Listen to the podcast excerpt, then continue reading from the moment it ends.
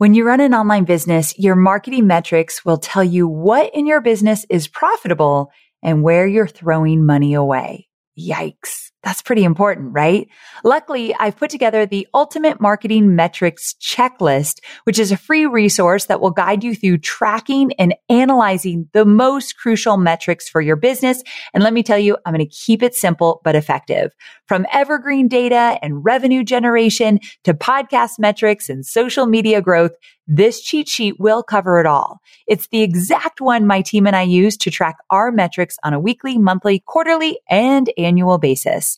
Let me be honest here. This wasn't an overnight process win for me. It took me 10 years to build this comprehensive list and get it just right.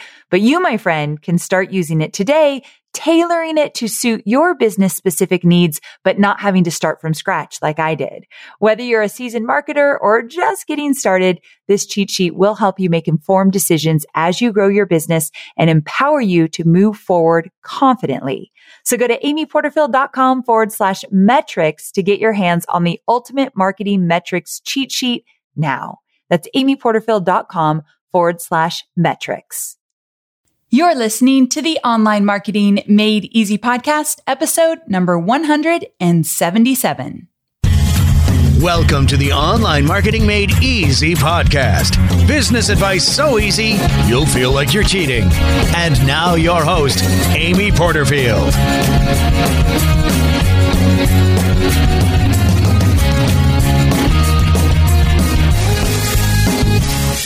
Welcome back to another episode of the Online Marketing Made Easy podcast. I'm your host, Amy Porterfield, and today I'm going to share a few breakthrough moments I've had in the last few weeks, thanks to one man, Michael Hyatt.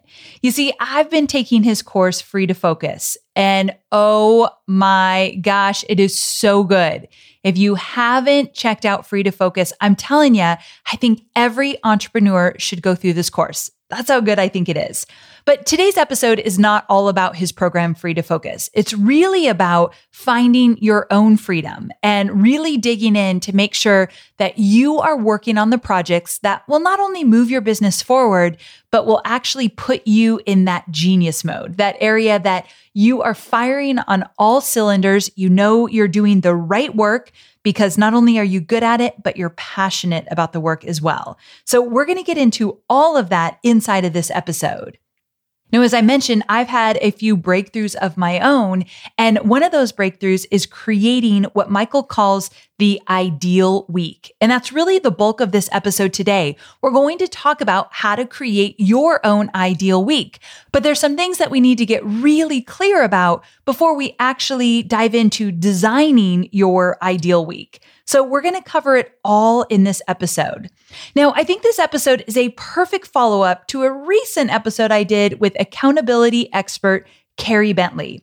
In episode number 174, which I'll link to in the show notes, Carrie went through the different layers of accountability. Ah, that episode was so good. She was just really insightful around finding accountability in all that you're doing. And we also went over some mindset shifts, some limiting beliefs that might be holding you back from actually completing the projects that you really care about. So I think after clearing your head in that episode and then moving on to this episode, I think they work really well because in this episode, we'll talk about strategy and process and some tools and resources as well, all around you finding more freedom in your business. So I wanted to bring some magic your way because I feel like I have been hoarding this little secret of Michael's program, Free to Focus. And again, I want all my students to dive into it and just start to work smarter in a way that creates a business you absolutely love. So I won't make you wait any longer. Let's bring on our guest. Michael Hyatt, welcome back to the show. Amy, I'm delighted to be with you. I'm so excited that you're here. And this time, I want to hone in on your new passion, almost a crusade to help people free up distractions. And I noticed that when you talk about your course, you don't call it productivity now or anything like that because that's not really what it's about. So, what is this mission really about for you? Yeah, it's really about helping people find freedom. And what I noticed was that a lot of productivity models are kind of based on like the 19th century industrial idea of how can we be more efficient and how can we get more and more done. And that's why when people have all these, you know, productivity software packages and smartphones and all these things that are supposed to save us time, it doesn't actually save us time. It actually eats into our time so that we're working more now than ever. So my passion is how can you use productivity, but productivity that leads to more freedom and and really freedom in four specific ways. The freedom to really focus, to do that deep work that moves the needle in your business or in your life. The freedom to be present so that when you're with the people that you love, you're really there not thinking about work or when you're at work, you're not worried about something you left undone at home. Then the freedom to be spontaneous. You know, so for me, when my grandkids come over, you know, I want to be able to drop what I'm doing, spend time with them, and not worry that something's having to pay the price in my business. And then finally, not, I learned this in Italy this summer because the Italians do this. they call it the sweetness of doing nothing, but I oh. call it the freedom to do nothing. I love that. So that's the kind of freedom I'm I'm after, and productivity is the means to that end. It's not the end itself. The sweetness of doing nothing. I need to remember that. Those Italians, they know what they're talking about, right? Oh, I'm telling you, I fell in love with the Italians. I bet. Did you absolutely love that trip? I know you just went for how long? Uh, we were there for three weeks. Three weeks. Every year I take a, a one month sabbatical where I completely unplug and don't do any work. The only thing I, I posted to Facebook was my pictures from Italy. But we were in Italy for three weeks, mostly in Tuscany, and we just did a whole lot of nothing. And we just loved being together and enjoying the Italian countryside and drinking the amazing wines and eating the amazing food. And I, I gained three pounds, but it was worth it. it was worth every piece of that. Definitely.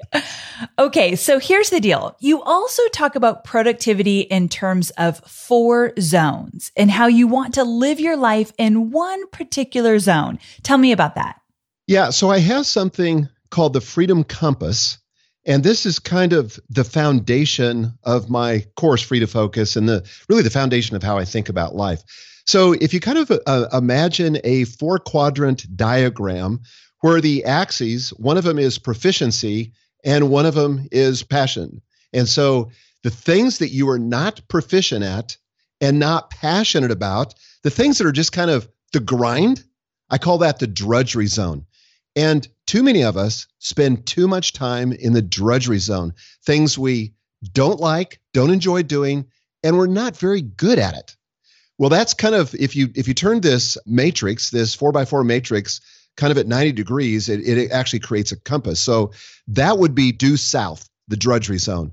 The opposite of that, things where you're passionate, you love doing these things, you enjoy them, time seems to just flow and you could do it forever. You've got a lot of energy around it and you're really good at it. I mean, it delivers the results in your business and in your personal life that make life worth living. I call that the desire zone. Now, there's two other zones also. So that's due north. If you look at west, this is where you've got passion about something, but you're not particularly proficient at it. That can be the distraction zone, the realm of escape, where we go when things kind of get tough or when we're not really focused. You know, for some people, that's social media. You know, if you have to use social media in your business, great. But for a lot of people, that's kind of, you know, a place to go to escape. Mm-hmm. And then the opposite of that, east, is the disinterest zone. And this is where you have proficiency but no passion. So for example, because I I was in the corporate world and and more recently as the chairman and CEO of Thomas Nelson Publishers, I had to get pretty good at the financial aspects of the business. I don't have a finance background, but I got really good at reading financial statements and making presentations to investment bankers and all that. I could do it. I was good at it, but I had zero interest. And the problem is that when you're in the disinterest zone, you get bored. And the secret to really moving the needle in the business, in your business, in your personal life, is to figure out where's your desire zone, where you've really got passion and proficiency, and try as much as you can to either eliminate, automate, or delegate things that are in those other three zones. Does that make sense? It does. And it leads me perfectly into my next question because I want to talk about creating your ideal week. But I know before we get there, we have to clean up some of the messes in our lives, some things that just aren't helping us move forward in a way that gives us instant momentum. So I thought we could highlight each of those key components you cover, starting with eliminate. Yeah. So what's the right way to eliminate the overload that we all feel? You know, it, it's really interesting because there's a lot of people that are into productivity, and I don't want to step on any toes here, but they're into something called getting things done. You know, it's a very popular book yes. by, by David Allen, and David's a good friend of mine. I've used that methodology for more than a decade, and it really can work. But we did a survey of people who had read the book and attempted to implement it, and only about 25% of the people were continuing to use it. So we said, well, why? Here's what they said they said their lists just kept growing. And secondly, they spent more time managing their lists than actually getting the work done. And third, as a result, they felt overwhelmed. They got up in the morning, they had a to do list that already made them feel like they'd lost the game. And then they went to bed at night. Even if they'd completed, you know, 10 out of 15 things on their to do list, they still felt like they'd failed. And so the whole premise of Eliminate is there's some stuff that should never be on your list to begin with. And the problem with GTD, from my perspective, is that it doesn't provide this filter. And the filter is the freedom compass, which we just went through. What are those things that are in the drudgery zone that need to come off my plate? I mean, they don't need to just be done not by me, but they may not need to be done by anyone. So, what are the meetings that I'm still attending, or the reports I'm still generating, or the work that I'm still doing because it's familiar, but it really doesn't need to be done by anyone? And those are the things to eliminate. And the problem, Amy, for people like you and, and me that are entrepreneurs, that are business owners, is that if our businesses are growing, the things that were in our drudgery zone maybe a year ago, we've gotten rid of, but now we have new things in our drudgery zone that we need to get rid of. So we constantly have to be evaluating what can we eliminate? It's really the pruning process. And for anybody who grows roses or any other kinds of flowers, you know, pruning is a key component in creating healthy, beautiful flowers. And the same is true for your life. Okay, so I'm glad you brought up the idea of pruning because as an achiever, it's very hard for me to give up anything that could be driving the business forward, even just a little bit. So, you talking about eliminating stuff actually makes me very nervous. Well, it does for a lot of people. And this is kind of where there's a, a faith component that has to, to come in and almost an abundance mentality that you have to believe that if you prune, yes. it'll come back stronger than ever. Like I'm looking out my window right now at a whole wall full of hydrangeas, and these things are huge, and the the blossoms are just falling over because because they're so I don't know, just they're blooming like crazy. Yeah. But in about two months, we'll prune those things down to about two feet tall, and we have to do that in the faith, in the confidence that they're going to come back stronger than ever next spring. Well, the same thing is true. Like, like here's something that happens to a lot of entrepreneurs. They have a client that's paying the bills. Maybe they're a high profit client, but they're also a high maintenance client and they're sucking all the air out of the room, all the resources out of the business. Everybody's trying to keep that client satisfied and they really can't be satisfied. And here's the key thing it's taking time away from those clients that are high profit, low maintenance that could really drive your business forward. And so the courage comes in, the faith comes in, in firing that high maintenance client so you can give your best resources to your best clients and really advance your business. Ooh, so very good.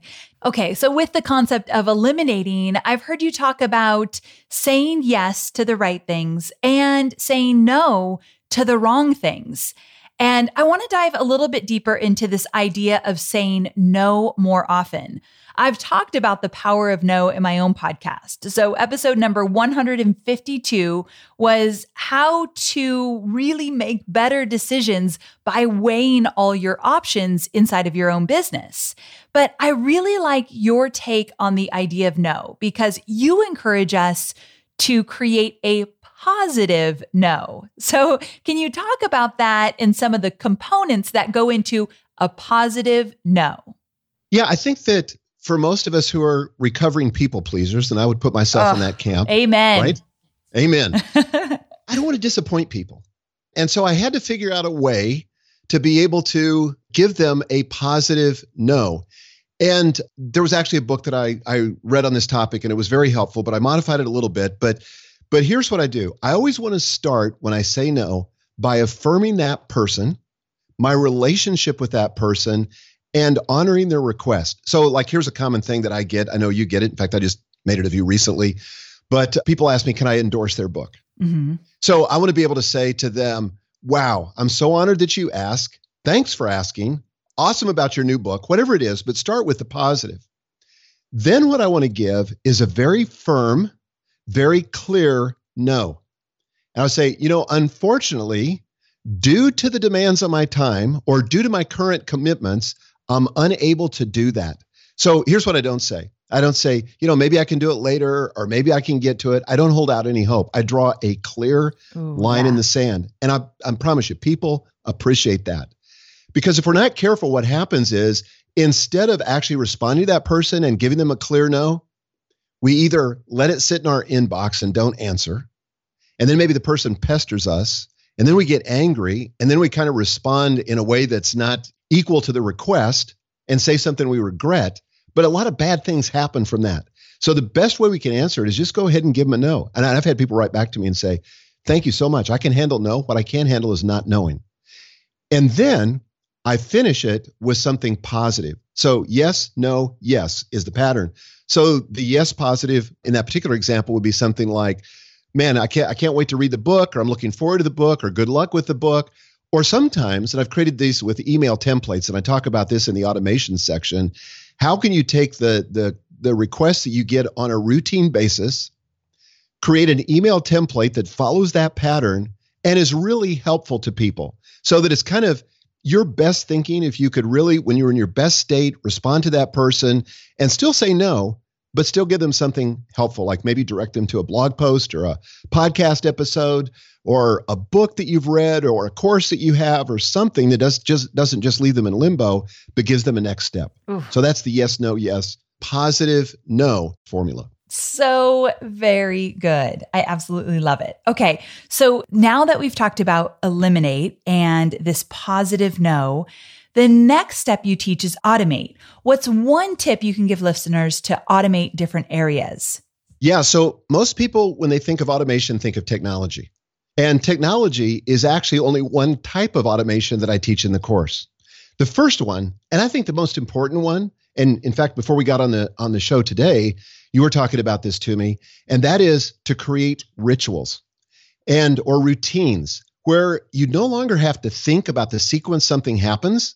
You just got something that sets you up to win.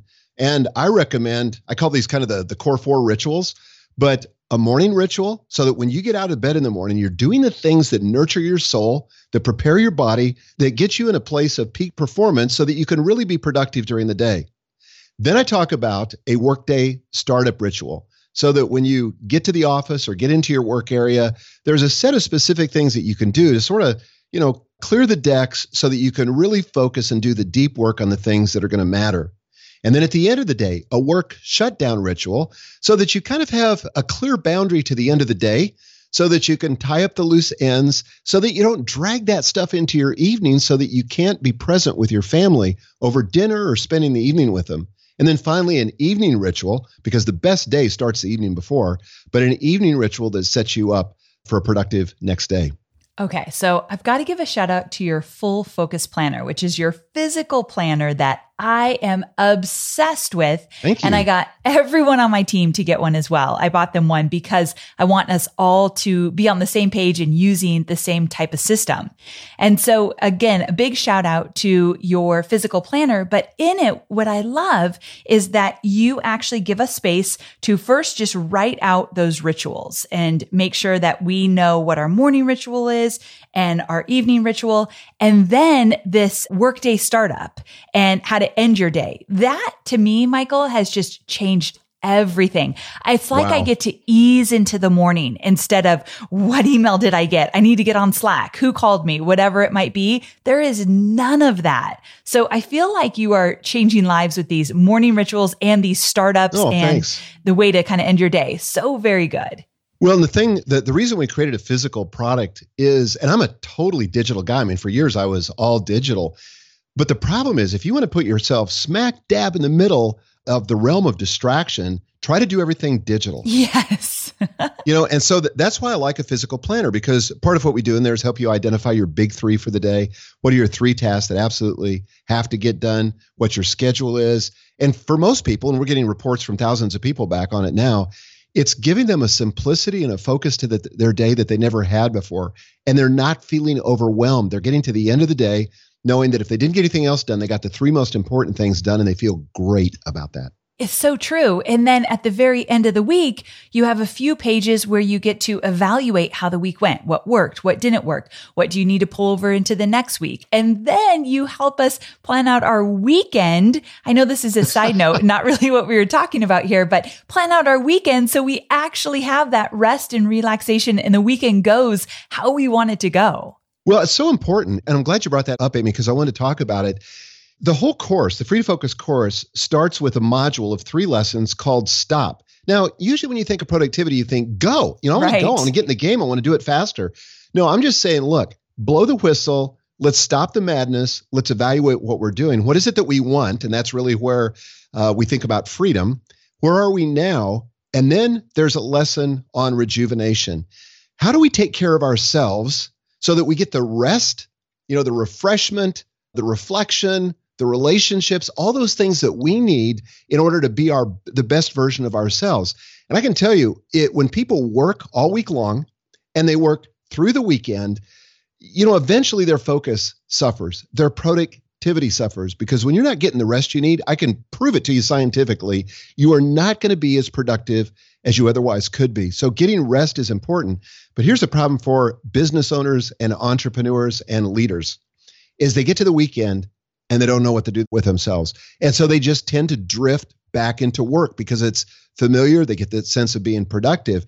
So I said, "Well, what if we took the initiative to be intentional about our weekends and actually planned it so that we so that we don't go into to a weekend with no plan and drift back into work. But instead, we've actually got positive things that express and where we can enjoy that freedom and not have to work. And boy, I hit the ground on Monday having a weekend like that in a completely different state of mind than if I'd worked through the weekend. Ah, Michael, I work so many weekends. I don't work the whole weekend, but I'm always dabbling in something related to work on the weekends. But since this planner, I thought I want to totally shut that off. That's a bad habit that I don't want to get into. And I definitely see a difference. So again, kudos to you on that planner. Thank it's you. Fantastic. Thank you. Guys, I'm going to link to it in the show notes at amyporterfield.com forward slash 177. I want you to check it out. I, especially at the time of this recording, we're going to move into the new year soon. It's a perfect way to start the new year. But anyway, let's get back to it. So okay. we talk about eliminate, we talk about automate. Now let's talk about delegate because you say you want 95% of your activity to be in the desire zone. So how does delegating help us get there? Yeah, well there's there's certain tasks that don't need to be done by any human and those can be eliminated. There are certain tasks that have to be done, but they could be done either by a machine or almost an, an unconscious way, and that's automation. But there are some tasks that have to be done by a human, but it doesn't have to be you. And that's where delegation comes in. And this is challenging for a lot of business owners and entrepreneurs because let's be honest. I mean, we tend to be micromanagers. I mean, nobody can do the job as well as we can. And and you know, another common excuse I, I hear is that it takes longer to explain it than just do it myself. But if you want to see like incredible exponential growth in your business, if you want to see exponential growth in your sense of freedom and your sense of control, you have got to delegate. You've got to figure out what are the few things, and for me, it's just a couple of things, it's like actually three things that are in my desire zone, and then make a point of getting rid of everything you haven't eliminated or automated that's still on your list.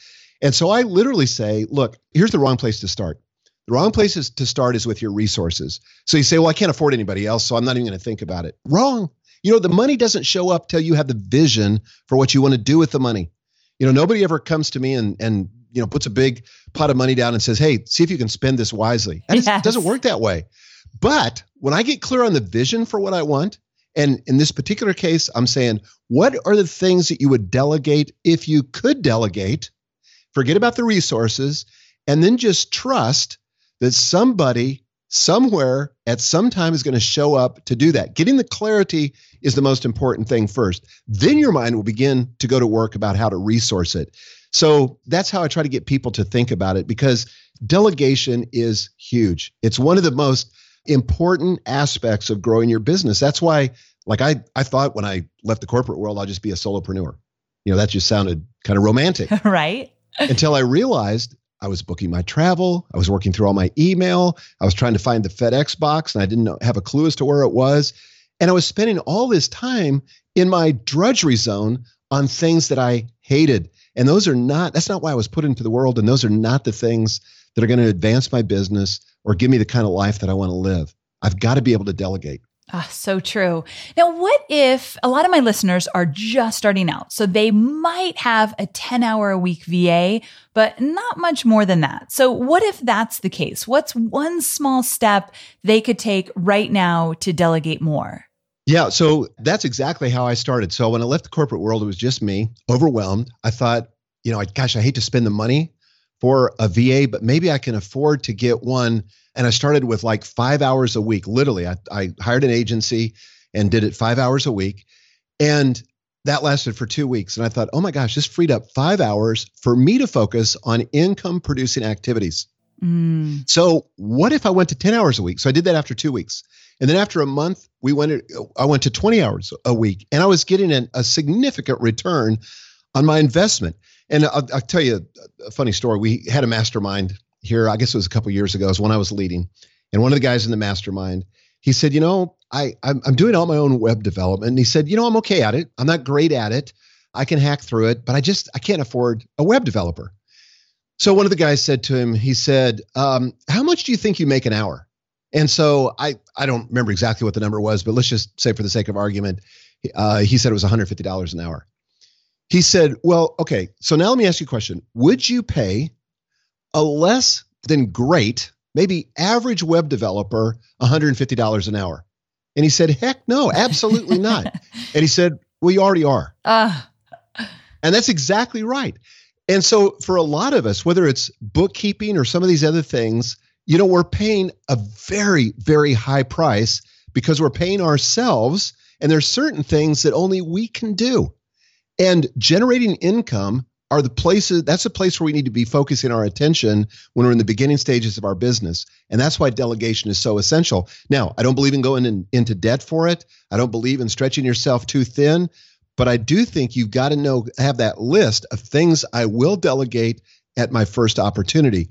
And i like pushing my vas and continuing to give them more and more higher level stuff. They can do a lot more than you think Mm, so very true. That's a great lesson. They can do a lot more than you think. And as entrepreneurs, it's so easy for us to hold on to everything. We think that we know the best way to do it.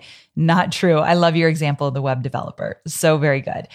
Okay. So I think we're ready to get into creating our ideal week. So what's the concept all about? And can you break down the different stages that go into the ideal week?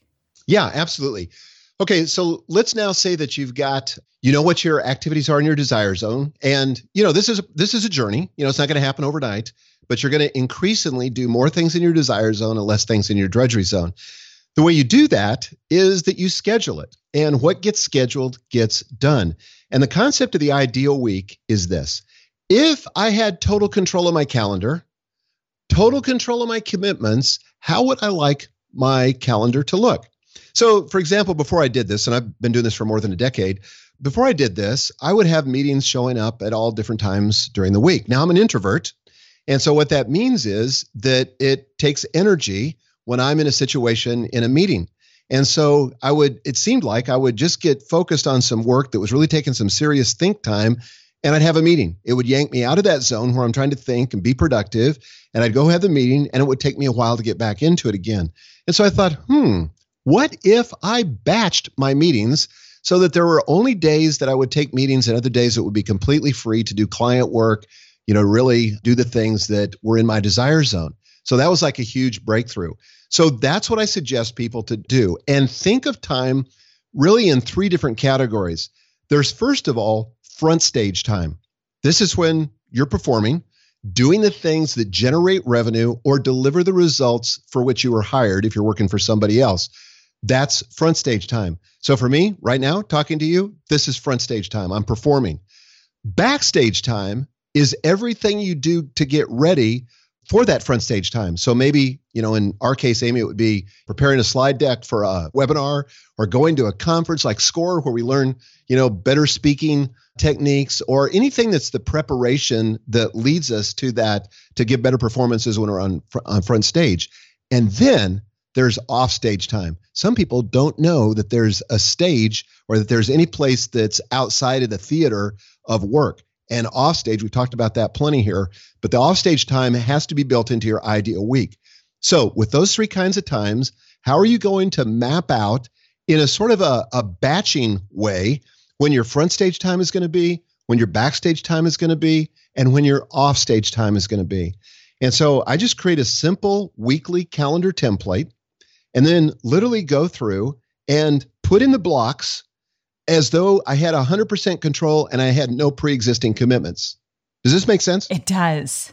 Okay. So good. So and and I actually theme it.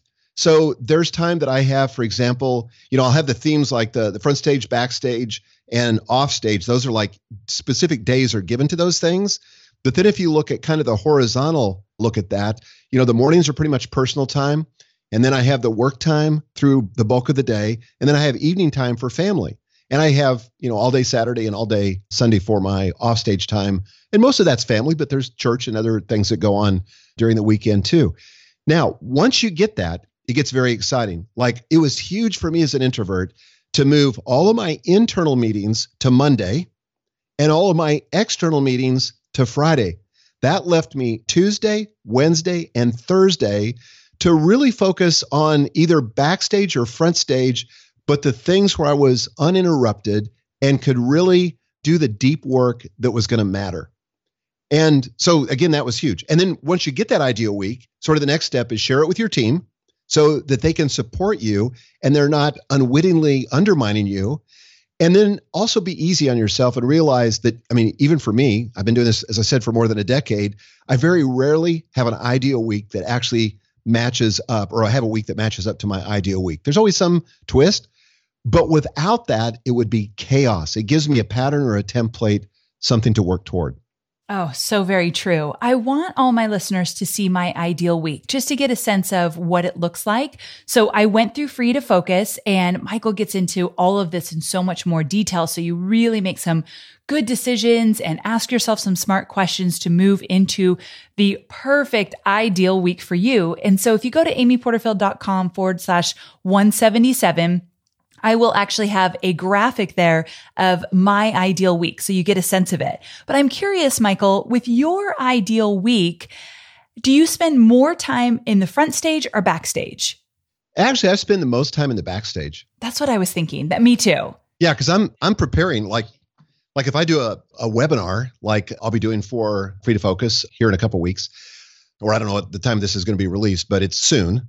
Um, I'll spend a ton of time in the preparation Mm-hmm. But then obviously a webinar, you know, is a very short performance.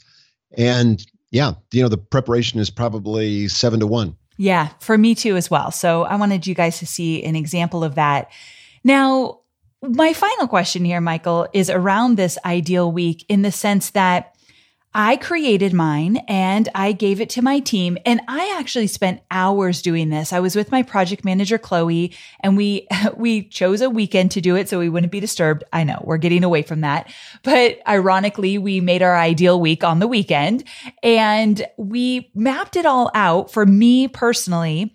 And then I went right into a big project with a tight deadline. And I feel like my ideal week was like a joke. Like it just melted away and wasn't even there.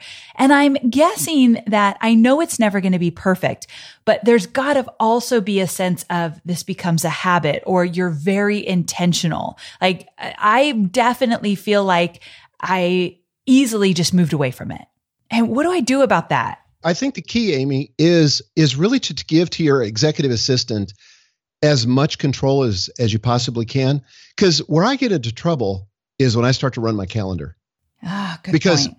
Because here's what happens. I don't. This probably didn't happen for you, but what happens to me is if somebody asks me for a request, again, as a recovering people pleaser, I want to say yes, and I usually won't pay attention to my ideal week because I'm trying to accommodate them, and I'm not keeping the context in mind of everything else I've got to do. But if I let Jim, my assistant, do that, he always looks as a reference to the ideal week. And so somebody's requesting a meeting, and they say, "Hey, you know, I'm going to be in town on Wednesday and Thursday. Could I meet with Michael while I'm there?" And he's like, "Oh man, you know what? He's already committed on those days. Is there any possibility you could meet on Friday?" Well, yeah, I guess I could stay over and and have breakfast with him. So Jim is pushing things into those parts of my ideal week that already have been allotted for those kinds of activities where I would never do that. I would feel like I'm being, you know, too high maintenance. Jim doesn't have any of that. He didn't care. I, I love that. I love Jim's way of handling it because it's so much more productive than if I were just to take it over. So that's a really great point. Now, I said we were going to wrap it up, but I do have one more question. And Okay. that is, I was thinking about how you run your business and the different systems and processes that you use, but also I was curious about your favorite productivity tools because I know in the beginning we talked about all these tools could actually turn out to be a distraction for us. But I'm assuming there are a few that are really valuable for you. Yeah, there definitely are. And I will say this that the calendar is kind of the hub of everything. And so in my company, we use Google Calendar, but I use a Mac and I use a program called Fantastical. And it's just got some other features that I, I really like. And we have layered calendars and all that. And then for my task management, even though I use a physical planner, I don't try to keep everything in my physical planner. I use a hybrid system.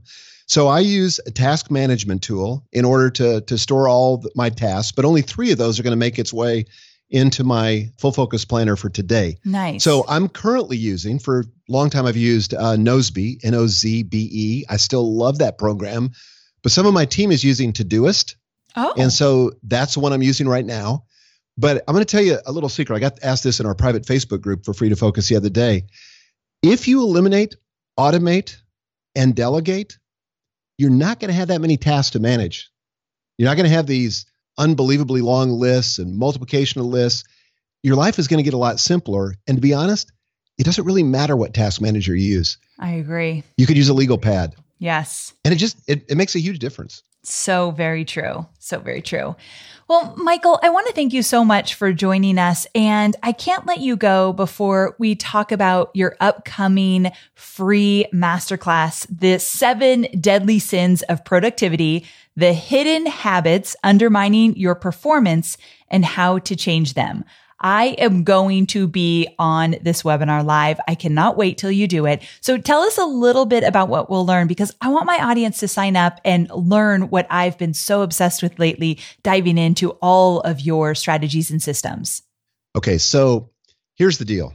There are a lot of things that we've learned about productivity that are actually keeping us unproductive. So, for example, I'll just give you one of the, the deadly sins is thinking that we can skimp on rest or skimp on our meals, you know, like work through lunch. I just got to stay focused on this thing, or I'm going to get a couple up a couple hours early. That's counterproductive. And I go into that in depth. And one of the things that I do in the webinar that I think is really helpful is I go to the science.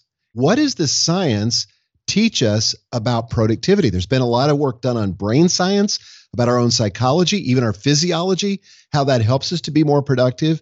And so many times we're working against the science and it makes us less productive, more overwhelmed, more discouraged, and we feel like a hamster in a wheel. My commitment is to help people get off that hamster wheel and start making real progress where they've got some air to breathe, breathing room, where they feel like, you know, that they're they're in control and they're experiencing freedom. Perfect. You guys, you got to sign up for this absolutely free. Michael's going to be there live. It's amyporterfield.com forward slash focus, and it will take you directly to his free webinar. So amyporterfield.com forward slash focus. Michael, thank you so very much for being here today. I absolutely love having you on the show. Thanks, Amy. You're always a delight. So there you have it. I hope you enjoyed this episode as much as I have. I absolutely love talking to Michael. And I want to remind you that I have posted a snapshot of my ideal week. So if you go to amyporterfield.com forward slash 177, you will see my ideal week. Now, here's the deal. It took me a few hours to create, and I used his program Free to Focus in terms of the principles of eliminate, automate, delegate, but also some special nuances that he teaches in the program to really nail down your ideal week, a week you're actually going to stick to and you're going to find a lot of freedom with it. So it's very individual for each of us, but at least you'll have a place to start if you see my snapshot and then you can build yours from there. But I highly recommend his program, Free to Focus, because it's helped me immensely, even beyond the ideal week, just how I approach my work, the decisions that that I make, what I say yes to, what I say no to. I've really changed the way I'm approaching things because of this program. And so he's going to talk about it in his free webinar. So amyporterfield.com forward slash focus will take you to his free webinar. Even if you don't want to sign up for his program, watch the webinar. You're going to have so many takeaways and insights to help you build more freedom into your business that you don't want to miss it. And come on, who doesn't love a free webinar by someone like Michael Hyatt, who I know has spent hours and hours preparing so that no matter if you buy or not, you walk away feeling excited and inspired and driven to take action. Those are my favorite webinars to get on, and I will definitely be there too. So, amyporterfield.com forward slash focus and you're good to go.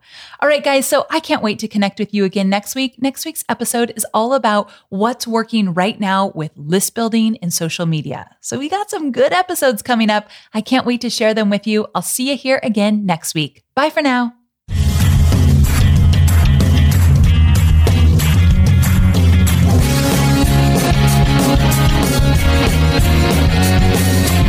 Thanks for listening to the Online Marketing Made Easy podcast at www.amyporterfield.com.